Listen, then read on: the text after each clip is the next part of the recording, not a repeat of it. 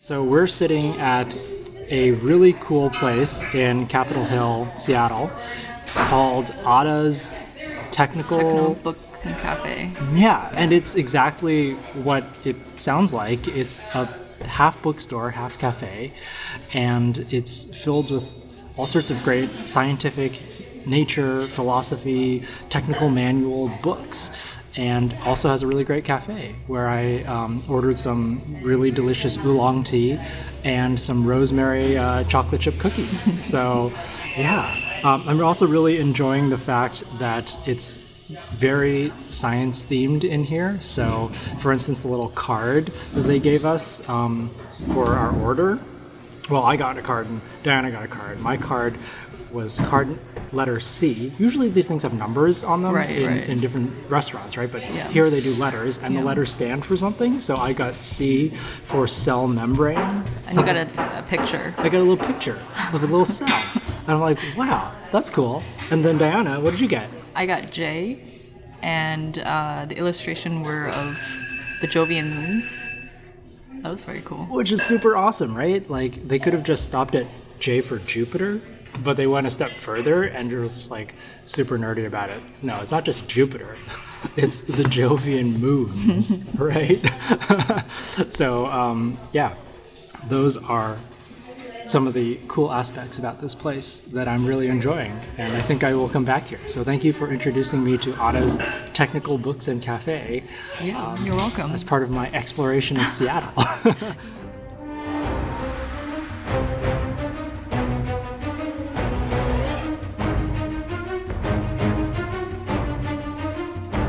Hello, angels, red or otherwise. Welcome back to Strange New Worlds, a science and Star Trek podcast. Today, I have a brand new guest joining me, Diana Windemut, a graduate student in astronomy at the University of Washington, and she'll be helping me to discuss aspects of Star Trek Discovery's second season, including the most recent episode as of this podcast's release, the episode titled New Eden. But first, we are going to get to know Diana and talk about her research. Diana is a planet hunter, but she's after a very specific breed of planet, circumbinary planets. These planets are worlds that orbit two stars, or binary stars. And, as it turns out, for reasons that Diana will describe later, they're much harder to find than planets orbiting just one star. To find circumbinary planets, Diana is sifting through data from the Kepler spacecraft, humankind's most prolific planet-finding telescope to date. This telescope stared at a bunch of stars for several years, recording what are called light curves, the intensities of individual stars over time. When stars are blocked, say by a passing planet, their brightness dims momentarily, as seen by Kepler, and there's a corresponding dip in that star's light curve. Now, as we've mentioned on Strange New Worlds before, Kepler recently retired, but its data has yet to be fully analyzed. What other Strange New Worlds could be hiding in those data? Let's head back to Ada's Technical Books and Café to find out. Diana, why don't you start off by just explaining who you are and what kind of science you're interested in at the University of Washington. Okay, so I am a hopefully finishing year graduate student here at the University of Washington. We call it the U W. I study exoplanets. I am in the astrobiology program here at the U W, and specifically I study the population statistics of circumbinary planets. So these are planets that orbit binary stars in a wider orbit, much like, you know, Gallifrey in Doctor Who or Tatooine in Star Wars. Yeah, it's true. Star Trek doesn't have the most famous circumbinary planets in science fiction. but it does have some notable ones. For instance, the planet Talos four, from the original series episodes The Cage and The Menagerie, is shown to be in a circumbinary system. But Talos four is a quarantined world, so let's not say any more about that. The homeworld of the Tellarites, Tellar Prime, is said to be in the sixty-one Cygni system, which is an actual real-life system composed of two stars, sixty-one Cygni A and sixty-one Cygni B. For any star enthusiasts out there, sixty-one Cygni A and B are K-dwarf stars. That means that they are slightly less massive and slightly cooler in temperature than our Sun. But the orbital periods of those stars about each other is about seven hundred years, which means that they are pretty widely separated. Thus, Tellar Prime only orbits one of the stars, sixty-one Cygni A, according to Star Trek lore. This is a scenario different from the type of planet that Diana is looking for. So um, I guess it's a good time to kind of categorize the different types of planets around binaries. So as you were saying, the binary stars themselves orbit around each other, and they can have different orbital periods or orbital separations.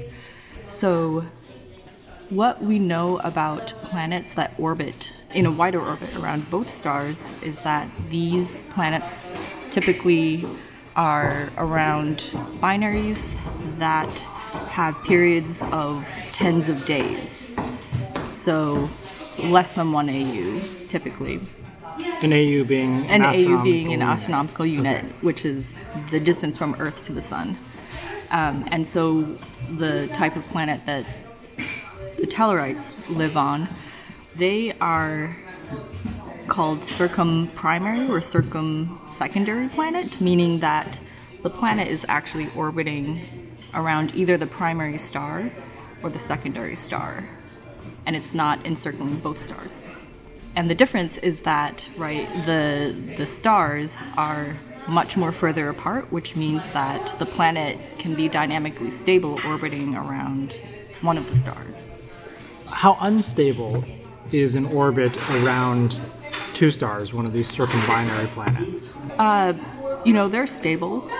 So in the circumbinary, there's this minimum distance from the binary star beyond which the planet is no longer stable dynamically because of the changing gravitational forces of the binary.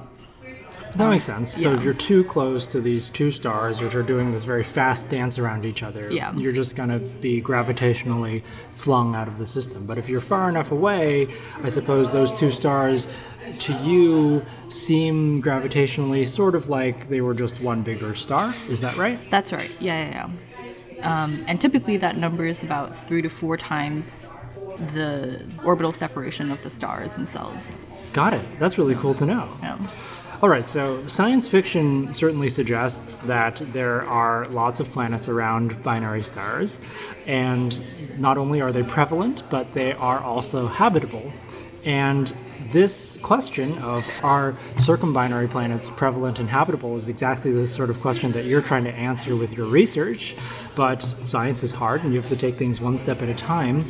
So uh, I'm going to ask you a few questions about how you're attacking this much larger problem of the statistics of the populations of circumbinary planets. Um, but first of all, to you, why is it important to know these things about circumbinary planets? Great question. So we know that the majority of stars live in binary systems, and we have these great statistics on planets around single stars, mostly due to the Kepler mission. And we also have our own solar system to kind of study it in more detail. We don't really know that much about planets around short period binaries, short period meaning tens of days. The statistics are not that great because we, let's see, there's maybe a handful of um, these planets that have been detected so far, whereas Kepler has found, you know, thousands of planets around single stars, or effectively single stars, there can be a secondary star orbiting the system at a greater orbital distance. So like the case of Tellar Prime, right, where it orbits one star, but there is a second star out right. there. Right, right. Okay. That's right. So yeah, for single stars, Kepler has found thousands. Um, for the circumbinary planets, we have twelve. That's not too many. Can you tell me why it's harder to find circumbinary planets than planets around single stars? Sure. So uh, the Kepler mission is a mission that looked at light from a star and looked for indirect um, signals of a planet that goes in front of the star that periodically blocks out some of that starlight.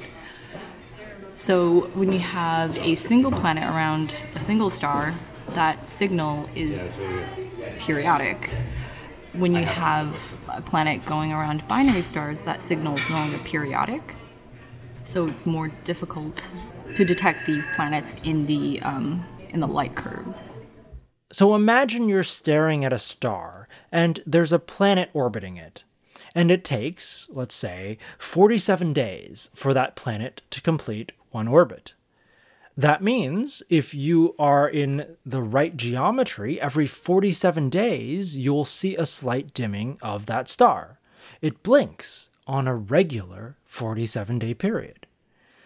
On the other hand, if you saw the star blink and then it blinked again twenty days later, and then it blinked again three days later, and then it blinked again ninety-eight days after that, you'd probably say, there is something crossing in front of my star. But it's probably not a planet, because a planet has to orbit the star with some regularity. Those are just random blinks from any number of other sources. Okay, back to our one star with one planet orbiting it. Let's imagine we added another planet to that system. Now, there's one star orbited by two planets. That companion planet's gravity tugs on the first planet ever so slightly. And now, instead of crossing the star every forty-seven days, that first planet will block the star every, let's say, forty-seven days and thirty minutes. Or it'll cross a little sooner, forty-seven days minus thirty minutes. All right, that's not so bad. You'll probably notice the trend and say, look, there is a planet crossing my star because it happens on some regularity, plus or minus a small deviation. And in fact, you can use that deviation to tell that there's a second planet in the system, and in fact, being very clever, derive that planet's mass to be responsible for such a thirty-minute timing deviation. So that's pretty cool, right? Okay, let's go back to our one planet orbiting one star. And instead of adding a second planet to the system, let's add a second star. Now, that second star is going to do exactly what that second planet did. It's going to tug additionally on our first planet, but it's going to tug it in a much more dramatic way, right? These stars, these two stars, aren't just sitting there. They are twirling around each other in a really fast dance. And our planet is feeling ever-shifting gravitational forces from these two stars, depending on what their relative configuration at any given time is to the planet. So this means that our planet's transit is going to get shifted.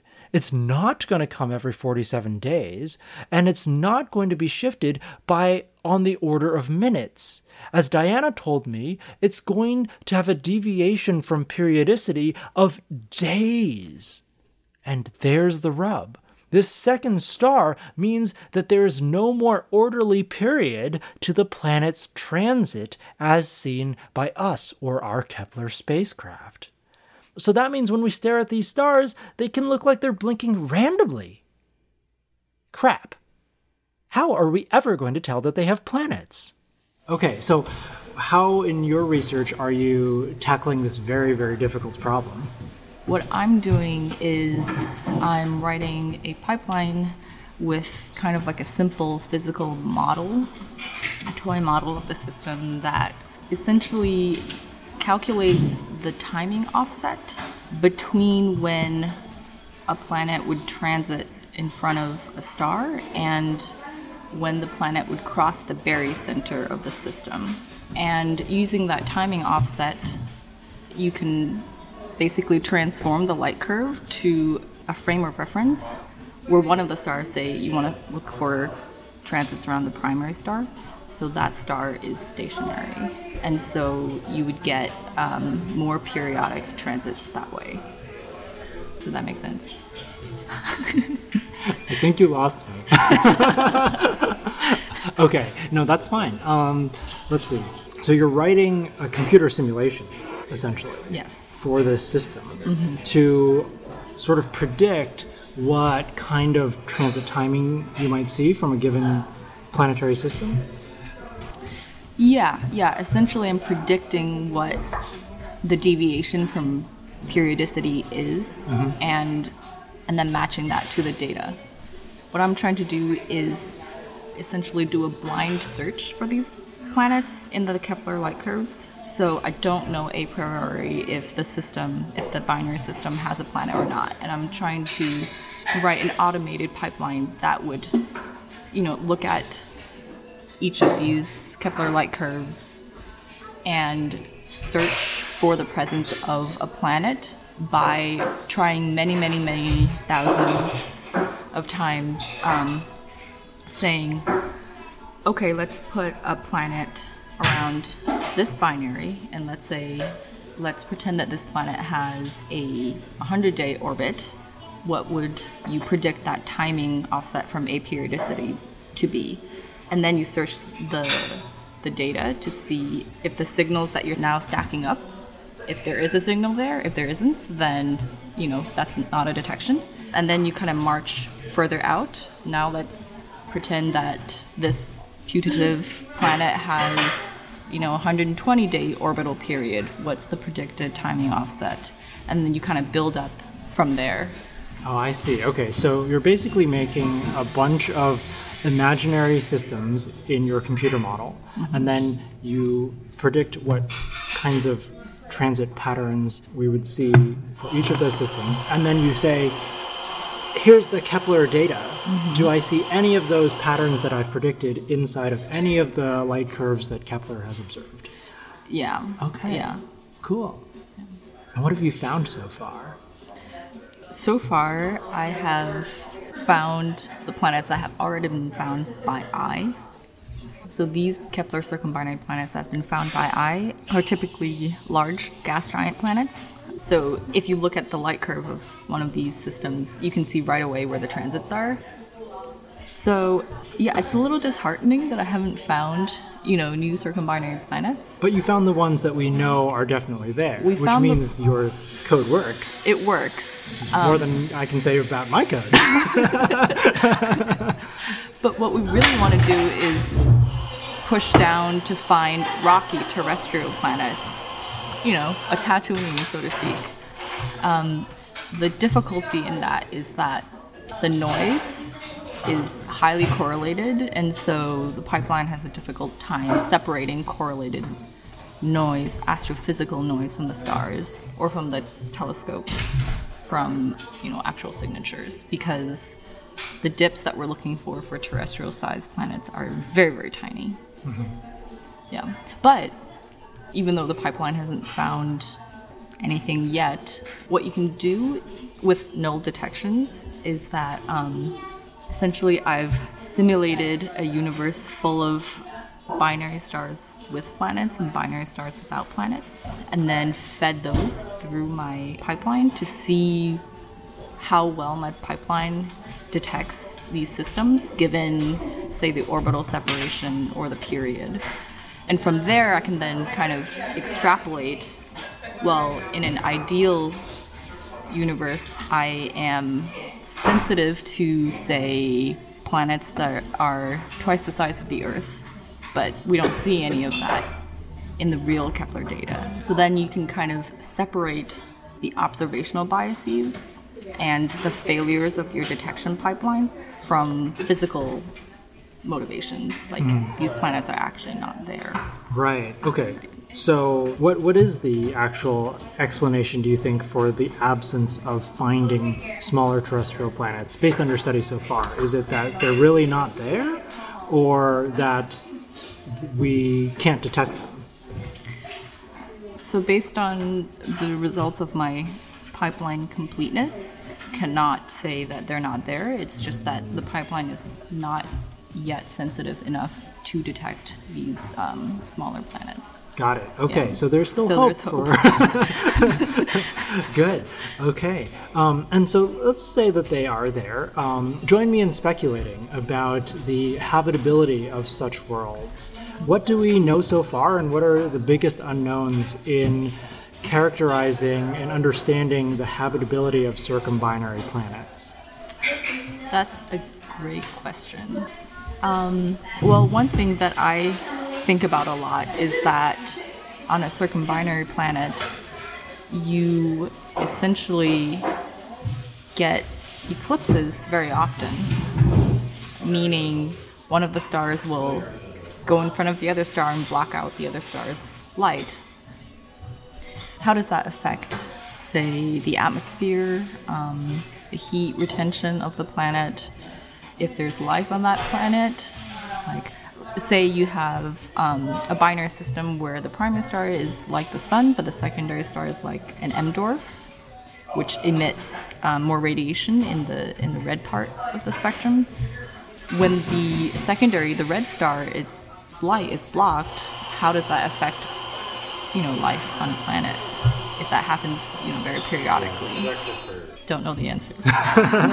Yeah, I guess we could uh, imagine some kind of life that would be very particular to a certain part of the spectrum. Say it really likes red light, and uh, every once in a while that M dwarf will get eclipsed, and all of a sudden we'll go, no, where is all the red light gone? And then the M dwarf will come back and they would rejoice or something.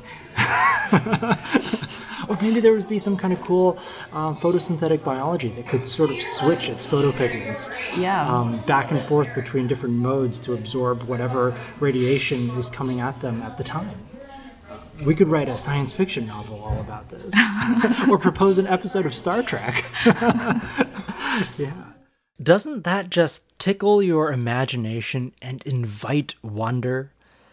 And what a perfect segue into Star Trek. But before we wander down that wormhole, let's recap what we learned. First, circumbinary planets are worlds that orbit a tightly knit pair of binary stars.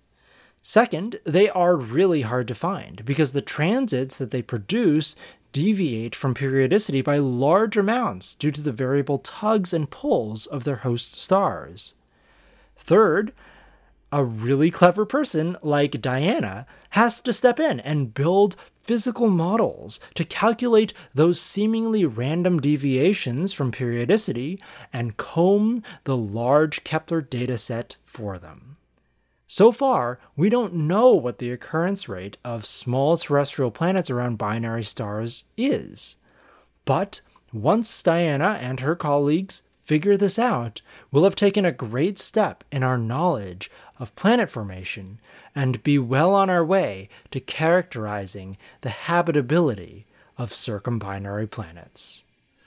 So yeah, let's move to Star Trek. Great. Well, as you know, I binge-watched the first season and of Star Trek Discovery. Of Star Trek Discovery. Yeah. And uh, the first two episodes of the second season I watched more closely since that's what um, you said we should talk about. But anyway, I have so many questions. Okay, let's let's let's back up to um, prior to Star Trek Discovery. How much Star Trek have you seen, and what is your relationship to, to Star Trek? Okay, so my relation to Star Trek is, as I was growing up, I, I grew up with Voyager, and um, I know a lot of diehard Trekkies really, really dislike Voyager, but I found it, I don't know, it was part of my childhood, and um, some of the episodes are, are really, really memorable. Um, so yeah, that's kind of the Star Trek world that I'm more familiar with. I don't know any diehard Star Trek fans who dislike Voyager. Maybe it's just because of the age like the age bracket that we share. Maybe, Maybe we all just grew up with Voyager, Maybe. so we can't really hate the series that we grew up on. Um, what are some of those memorable episodes or memorable moments from Voyager? Let's see. I was thinking about this, like, with respect to some of the similar themes that came up in the second season of Discovery. So on the second episode of uh, season two with Discovery, you know, they come across this planet of basically humans that have been separated from Earth in the Data Quadrant. Yeah. And that episode really reminded me of, I forgot the name of the episode, but essentially Voyager discovers some space junk, and one of the space junk turned out to be Amelia Earhart's airplane debris. And so that episode really stuck with me. And okay, also the um, the asteroid in season two. We should talk more about the asteroid. Um, But it kind of reminded me of the episode in Voyager where they talk about, I think it's called the Omega Directive. Mm-hmm. The opening scene, I remember, was like, I think essentially the bridge like shuts down. Everyone is locked out of their controls. And then Captain Janeway strides in and she's like, I'll take all the inf- information in my ready room. But yeah, those episodes really stuck out to me when I was watching the first two episodes of Discovery. Uh-huh. Very nice. Yeah. So, um, so I know you just, you binge watched season one, and Star Trek Discovery is a completely different flavor of Star Trek from what we've seen before, um, different from anything, including Voyager. So I was just wondering what it, what it felt like. I know you didn't watch them super closely, but surely there was some kind of, like, were you shocked by certain things or themes or aspects of of this newest show? Yeah, um, I enjoyed it overall, but I I do think that there was a lot of like the Marvelization of of Star Trek. Oh, interesting. The Marvelization, as in like the Marvel. Yeah, universe. The superheroes okay. kind of universe. Um, Yeah, that was kind of my initial reaction.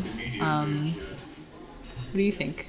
I, I see that also, that, and and because I'm also very interested in the production aspect of Star Trek. I, I follow the different news outlets and blogs that show mm-hmm. interviews with the cast and the producers and the writers, and I, I do get the very distinct feeling um, that they are trying to create a more cinematic universe for Star Trek, very similar to, I guess, what is going on with Star Wars right now, and also the Marvel Cinematic Universe. And I think it's even been explicitly, not trying to copy, but like emulate that kind of experience yeah. where there's a lot of different Star Trek going on at the same time that have different flavors, but all tie into the same continuity.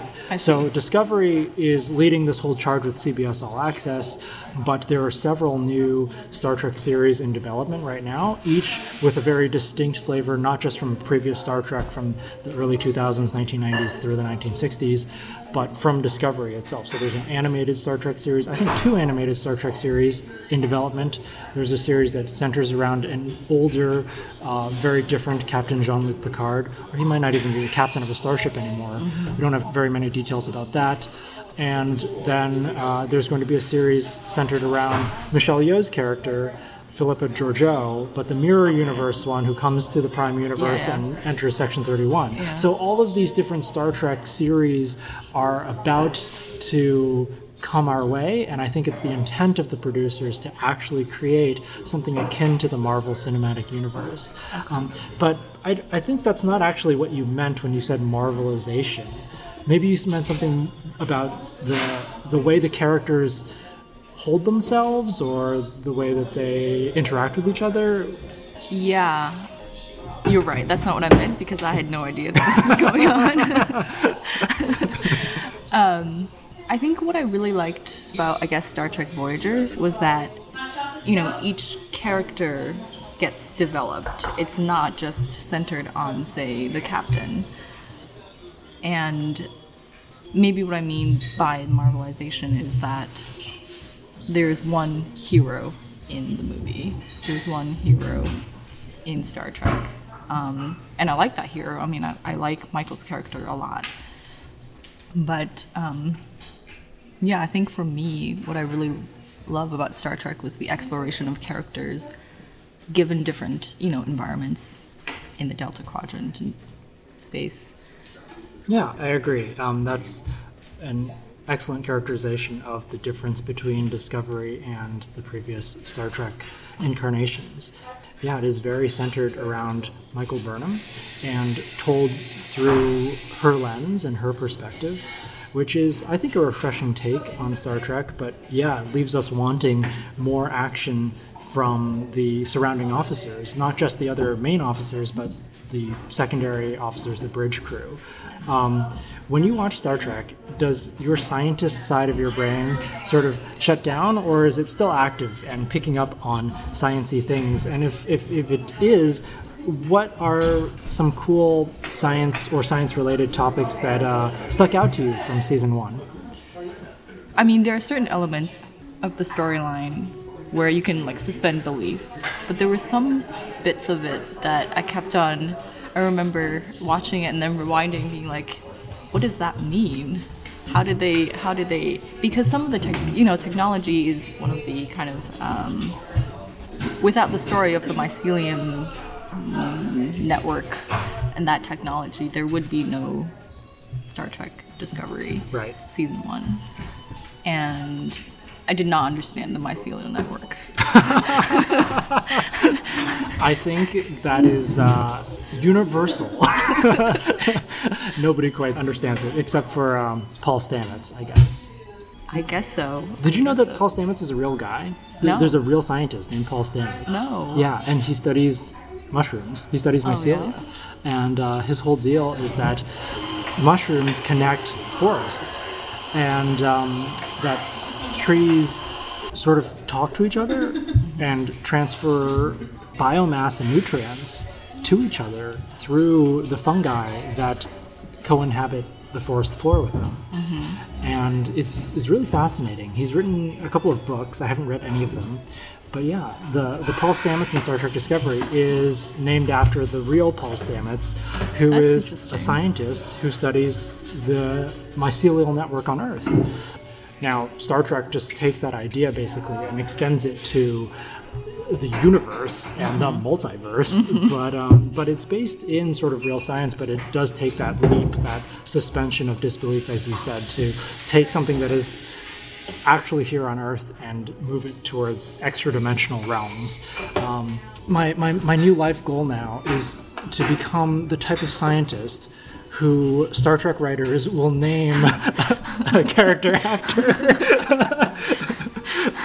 um, Would you want to be like a captain or a science officer, engineering officer? Totally captain, of course, yes. I mean, who doesn't want to be captain? I don't think I would want to be captain. You, captain. you would be saddled with very difficult choices. Like the choices that Captain Pike has to make in sure. mm-hmm. New Eden. So yeah, let's talk about that. New Eden, the second episode of season two of Star Trek Discovery, has Captain Pike sort of at odds with Michael Burnham about how to treat the culture that they found on this planet. So mm-hmm. just to recap for uh, listeners who may have watched this episode a long time ago, basically Discovery is chasing after one of these red signals that they're investigating mm-hmm. and trying to understand. And the red signals take them to this world that is inhabited by humans who were somehow transferred by the still, as of this point, unknown red angel, unknown in who they really are and unknown in their true motivations. But apparently they took some humans from the Third World War and brought them to this place where they have... flourished, albeit in a society that sort of resembles colonial America mm-hmm. in its technological extent. And a big theme of this episode, New Eden, is the conversation between science and religion. Mm-hmm. And um, bringing it back to Pike and Burnham, basically Pike is super respectful of these people's culture their beliefs and their values, while Burnham sees these people as extremely backwards and lost, very limited by the primitive technology and primitive perspective that they have on the universe. Yet, in the end, Pike beams down to the planet and breaks the Prime Directive mm-hmm. to retrieve this World War Three helmet that shows them that the Red Angels actually brought the society there. So that that was a really difficult decision for Pike to make. And I love these kinds of moral and ethical conundrums in Star Trek. Yeah, I Be- think, yeah, yeah. I was going to say that this last episode felt like the most Star Trek episode because I'm like, that is, I feel like, the essence of Star Trek's storytelling. Right. Continue. And it, it makes us ask ourselves, what would we do in Pike's shoes? Mm-hmm. So, Diana, what would you have done in Pike's shoes?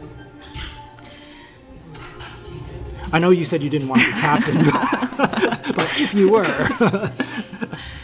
I think I would have done...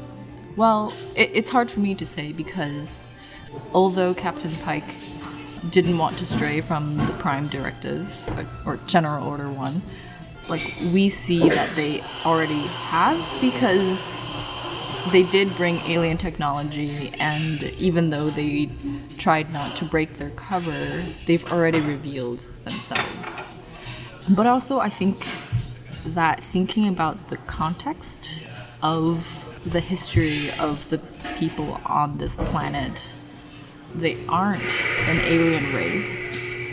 They were brought there without consent by these red creatures. That context, I feel like, make the choice a little different from, you know, if they had just discovered a completely separate um, species on this planet.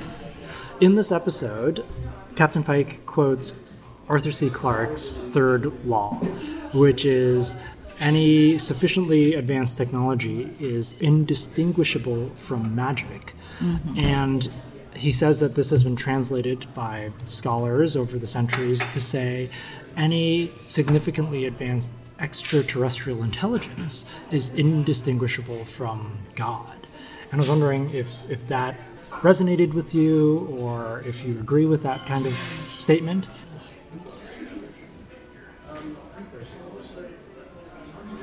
This is a really heavy question. Yeah, it is.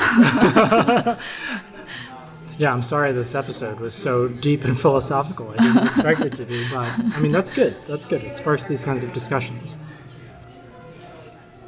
Well, I don't know. I mean, I, I grew up an atheist, so I don't, I feel like I don't truly understand faith um, at the most base level. So I don't know if I can... No, actually, that's that. that's actually totally fine. Because, I mean, atheism is a completely valid viewpoint of the world and the cosmos and the way things work. So um, you definitely have lots of input to say on, on this. Just because, I mean, atheism, I guess, shouldn't be defined as an absence of faith rather than its own legitimate view on the universe. So I would agree with that. I think that the process in kind of religious faith and scientific faith, I feel like in the purest form, shouldn't really be different. It's just that maybe the endpoints are different, but in both cases, right, you are observing the natural world to prove, in the case of science, fundamental physical laws. But I don't know if that is necessarily at odds with faith in a religious sense. I guess what I'm trying to say is that what corrupts religious faith also can corrupt science, right? Oh, what do you mean by that?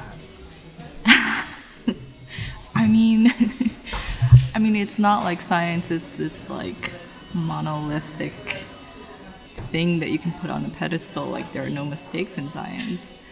There are experiments that have been doctored, right?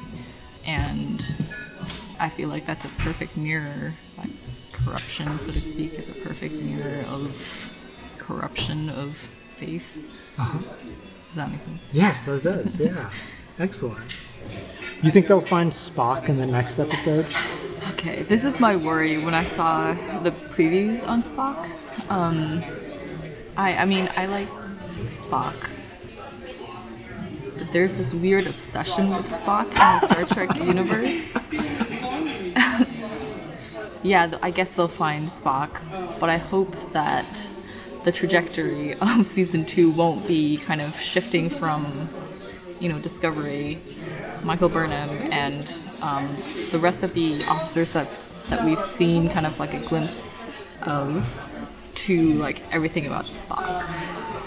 Um, yeah, I'm just tired. no, you can. I you should can say not whatever, say this, but I'm so tired of Spock. I mean, I think that we should let Spock be. That is a completely valid viewpoint, and. Yeah, I've interviewed people on this podcast before who are like, you know, why are we bringing back all of these old, worn-out characters into Star Trek Discovery? Let's let it be its own thing. Let's discover and develop new characters instead of bringing back these old faces to, I guess, satisfy longtime fans. And while I find the prospect of finding Spock and a younger version of Spock who may not be exactly the Spock that we know from the original series, very, very fascinating, and I eagerly anticipate finding him, I do get that viewpoint too. Like, yeah, Spock has been around for a very long time, and uh, and I'm very curious about other characters like Saru, um, and and Doctor Stamets, and his uh, relationship to Doctor Culver, and like just developing some of those plot lines as well. Um, but I do think that season two is going to revolve very much around the Spock-Burnham relationship, and that is sort of inevitable. Um, but we'll see whether Spock plays a really big role in Discovery in the long, multi-season run. Um, and I, I, I suspect that you don't want him to. I mean, okay. I think it would be fine if, you know, Spock were... The way that I viewed the previews, my fear is that Spock will become the center around which all of the characters will orbit, and that is very tiresome. But if Spock were, you know, kind of a cursory character that periodically perturbs the characters that we've already come to enjoy, like Michael, to see like what the effects of that would be on her character development, how she interacts with the crew. That would be interesting, but my theory is that it would be the former and not the latter. So to bring things full circle and to tie up this science and Star Trek theme, what if it were the case that it was more like Spock and Michael as the two binary stars orbiting each other very, very closely, and all of the other characters, like their planets, sort of orbiting at a distance away?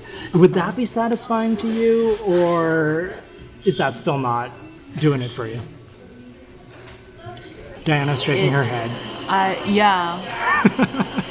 I don't know if that is satisfying to me. You don't want Spock as Michael's little binary star twin. You you want him flung out of the system. Ejected gravitationally. I want him to be the tertiary star that's typically on orbits of several thousand years. All right, that's great. Well, I guess that's a good place to end it. Um, thank you for joining me. Oh, thanks for this experience. Yeah, yeah. Overall, I thought that New Eden was a great addition to Star Trek Discovery. It was definitely the episode of Discovery so far that has given me the most classic Star Trek vibes.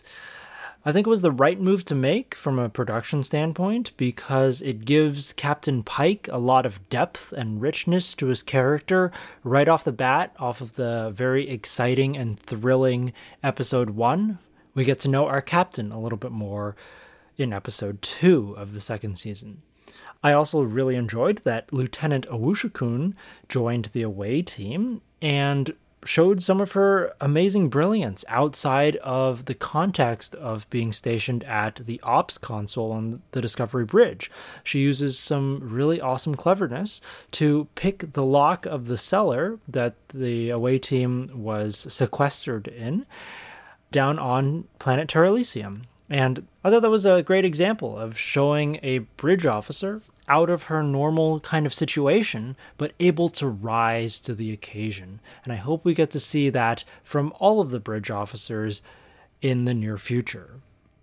I can't let you go without mentioning that as a former yearbook editor, it was really fun to see a twenty-third century yearbook, indeed Ensign Tilly's yearbook, uh, where she is trying to investigate her friend, May. And I'm sure we'll learn more about that very soon in the coming episodes. But what an intriguing mystery Tilly has on her hands. Also, I'm really glad that it was mentioned that the dark matter asteroid contained Metreon particles. At first, I remembered Metreon from the Metreon gas in the Briar Patch that the Starship Enterprise ignited in the movie Insurrection. But then I recalled that Metreons were actually discussed in Star Trek Enterprise, the episode First Flight, where Captain Archer and T'Pol take a shuttle pod out to investigate a patch of dark matter and end up proving its existence through interaction with Metreon particles. So I'm glad that Discovery has kept this kind of continuity going on in the Star Trek technobabble mythos, as Metreons aren't real particles. Dark matter only interacts through the force of gravity, not through the force of electromagnetism. Electromagnetism is the force that actually helps molecules bind together and form solid objects like asteroids. So I'm glad that this asteroid wasn't purely dark matter, because that wouldn't make sense. A clump of dark matter would just be a blob of dark matter pulled together by its self-gravitational force. It wouldn't form a solid object. So I'm glad this dark matter asteroid is part normal matter and part Metreon particles, whatever they are. Last little scientific tidbit, I, I just want to put out the hope that somebody mentions that these red bursts are emitting or perhaps are located in subspace rather than in normal space. Um, this is something that I've been looking out for, and I don't think it's actually been mentioned, this connection between subspace and the radiation coming from the red bursts. Why is this important? Well, these red bursts are spread across tens of thousands of light years in the Milky Way galaxy.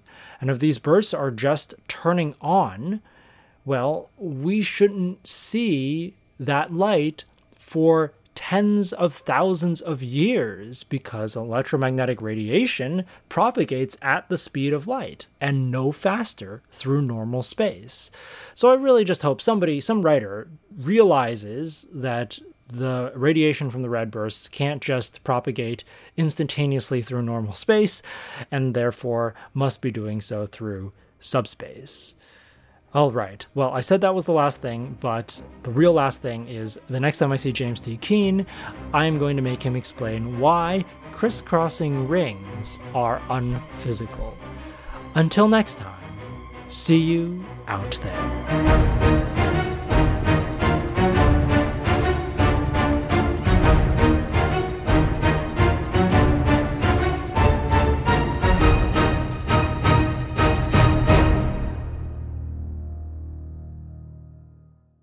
One thing that stuck out to me was, um, you know, Michael's talking about the death of parents and how it seemed like the writers were alluding that she felt guilty because she was the one who wanted to remain on the planet to see a supernova go off instead of going to Mars. But you can still see the supernova if she went to Mars, so it definitely detracted from kind of the emotional buildup of that scene for me. Because they didn't have to die. That's great. That's that's only a true astronomer would say something like that.